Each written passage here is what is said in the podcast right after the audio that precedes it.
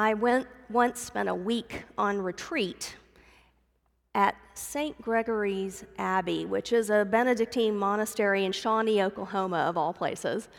And while I was there, I met a fascinating monk named Brother Kevin. Brother Kevin was really big into motorcycles. In fact, he was so big into motorcycles that he built one himself from the ground up.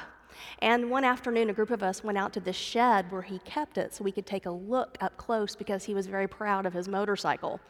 When he pulled the tarp off, we all got close and could immediately see this was no ordinary motorcycle. Friends, the entire thing, and I'm not exaggerating, the whole thing was made out of broken, recycled parts and found objects. This man had made a motorcycle out of what other people would call junk. When you got close, it was just this jumble of things that looked like bungee cords and weird wires and things like this. But despite the fact that it looked so odd, Brother Kevin said that it was solid as a rock. Uh, apparently, the monks there get a sabbatical every few years and they can travel away from the monastery. So he said when he got his sabbatical, he rode this motorcycle cross country thousands of miles and never had a problem. To top it all off, Kevin named his motorcycle. He called it Recycled Grace. I love that. Recycled Grace. Brother Kevin just had this incredible ability to see the potential in broken things things that others would just dismiss. Now, I think we can all agree that we live in a society that sees an awful lot of things as disposable. You know, if something's flawed or broken, we just toss it in the trash, right? Not long ago, my husband went out to the local dump, and when he came back, he said, You just would not believe it. It's this huge hole, just chock full of broken sofas and toasters and blenders and TVs and radios. He said everything you need to fix up a house is probably in that hole. Friends, I don't know about you, but I have trouble remembering the last time I broke something and I tried to find another use for it. Instead, I'm afraid it probably ended up in that dump. There is this pervasive belief in our society that if something is flawed or broken, it's useless. And unfortunately, a lot of us apply that belief to things much more substantive than toasters. I've lost track of a number of folks I've talked with over the years in ministry who see themselves as so flawed so broken somehow that they believe that they are useless. They feel that they don't really have a purpose left in their life. There are a variety of reasons for this. Some folks feel that they are just too sinful. You know, they, they feel like they've messed everything up, and even though they're sorry for it, somehow redemption hasn't percolated down to their heart. So they feel somehow that they can never be used for good in this world. Then there are others that, due to the effects of old age or ill health, feel deeply flawed, broken, useless. And still others have experienced tremendous loss, great grief that has left them feeling as if their life has no purpose anymore, that they can't be used for good in this world. And friends, when we buy into that kind of belief, well, it leaves us without hope. And I don't believe for a single second that that is God's will for us. I do believe it's important that we're honest about brokenness. You know, sometimes we think we're the only one that has ever felt that way, and somehow everybody else's life is perfect. Well, that's simply not true. Brokenness comes to all of us, every single human being. All of us have experienced times of guilt or shame, sadness, grief, you name it. We've all been through that. That's just part of, of being a person in our world because our world is a broken place to live. Even the Apostle Paul, in his letter to the Romans in our text this morning, acknowledges that. He says, The world is futile, broken. But he also says that there's hope. I hope you heard that. There is hope, he says, because all things work for good for those who love God, who are called according to his purpose. Now, friends, what does that mean? What is Paul saying here? Well, I think it's important to acknowledge that he's not saying all things are good, because they're not. All things are not good. We know that. God gives us a mind to use. We can see that out in the world. All things are not good. There are terrible things that go on in our world, terrible things that happen to us that cause suffering and pain. So, all things are not good.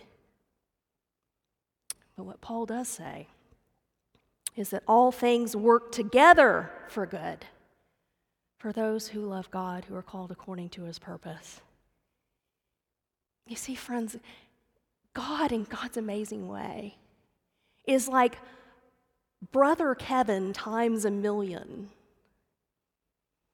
God gathers up all parts of our lives and can use all of it for good.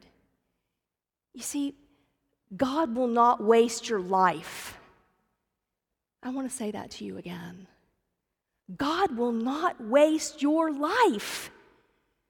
No, God will use every single part of it if you love Him, meaning if you open your heart to Him. You are called according to His purpose, you know. Every single one of us is because His purpose is redeeming the world. So God has use for broken things. God will use your life for good if you will let Him. And friends, we can see this truth in the world if we just look around, because it's right in front of us all the time.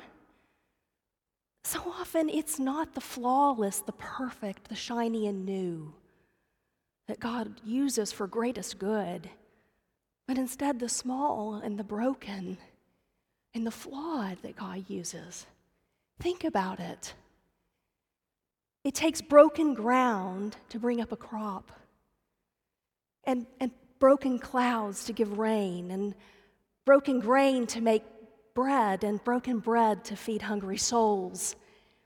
And it's Peter, Peter, the one who betrayed Jesus in his darkest hour. Peter, weeping bitterly, who raises up to greater power than ever before. God uses broken things for good. And in fact, friends, sometimes it is our very brokenness itself that allows us to meet other people where they are and to be the most powerful channel of God's love and grace in the world. My friend Anne is a great example of this. Anne was one of those kids growing up who was always a social outcast. She never knew why. She's told me several times that she remembers lying in her bed at night as a kid and just wondering what it was about her that brought out the worst in other people. She didn't understand why she was always bullied and ostracized. But she experienced that through all her growing up years. Anne was the kid who didn't have any friends. Anne was the kid who ate alone at lunch and played by herself at recess. And Anne was the kid that nobody would sit by on the bus. And she never, ever had a buddy for a field trip unless a teacher assigned someone and made them go with her. Listening to her talk about these experiences, there are times I have wondered how she survived them. But she did. And then, as Anne grew into young adulthood, an amazing thing happened. As she lived into her faith, as she opened her heart more and more to God and God's healing and movement in her life, she experienced God working in the midst of that brokenness. She felt God calling her to a vocation as a therapist, and she became a Christian counselor. In that broken place, in her woundedness, she meets others who are suffering. She's made a tremendous difference in the lives of other people as a counselor and friend, and she has made it a special point to take on clients who are children and teens who have experienced the same kind of bullying and ostracism that she experienced as a young person. She will tell you that God has used that brokenness for good. She is evidence that God does use broken things.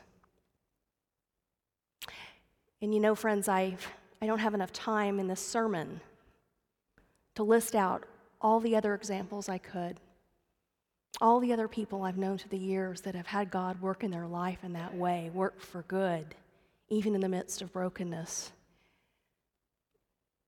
But some of them I, I have to lift up to you because they're just so powerful in my own life. One is a family that I admire tremendously that uh, are still part of the first church I served. They lost their teenage son, their beautiful teenage son, to a brain tumor. I cannot imagine the pain and the grief that they went through. But they love God. They are some of the most faithful people I've ever known and they opened themselves to God's work in their lives in the midst of that brokenness, and they felt led to create a foundation in their son's name. And today, the Zach Heffler Memorial Trust exists to support children and their families in the midst of catastrophic illness. They are making a tremendous difference in the lives of others. In all that grief and brokenness, God was at work for good. In that same church, I knew a man named Robert who felt led to create a new ministry to support caregivers because he had been through so much suffering and frustration and struggle as a long term caregiver for his mother.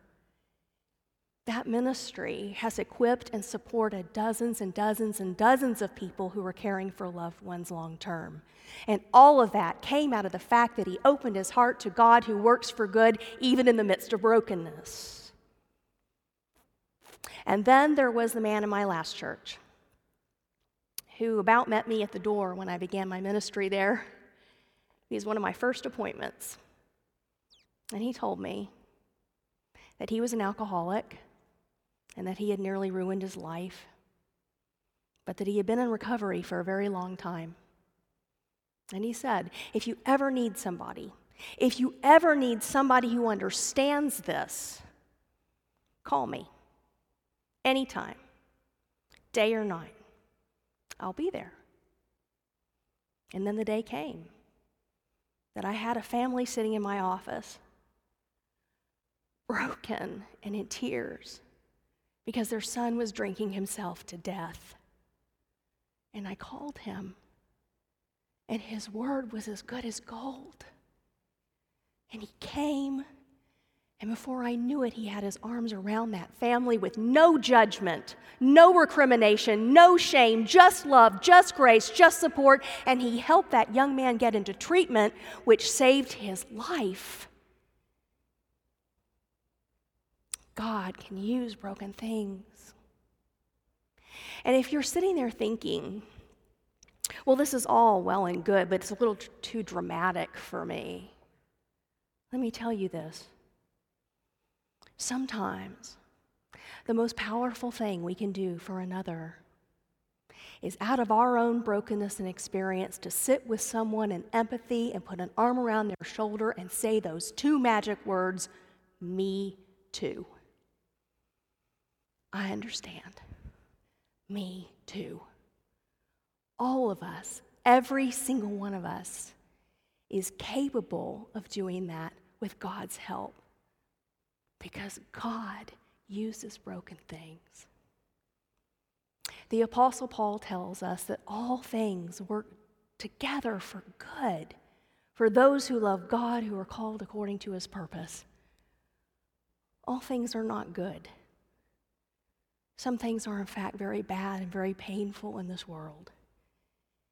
But our God will not waste your life. God longs to gather up all of who you are and what you have experienced and work within that to pour out grace and love into the world. Do you love God? That just means opening your heart to Him. Are you called according to His purpose? Of course you are. We are all called to be a part of God's redemption of this world. Have you known pain? Do you feel flawed? Have you experienced brokenness? There is hope because our God uses broken things. And more than that, our God loves them, and that includes people like me and you. Will you pray with me? Most loving God, we give you thanks for even in our brokenness, you are at work for good. Open our hearts to you, O Lord, that you may work in our lives and gather up all of who we are to bless the world in your holy name. It's in Christ's name that we pray. Amen.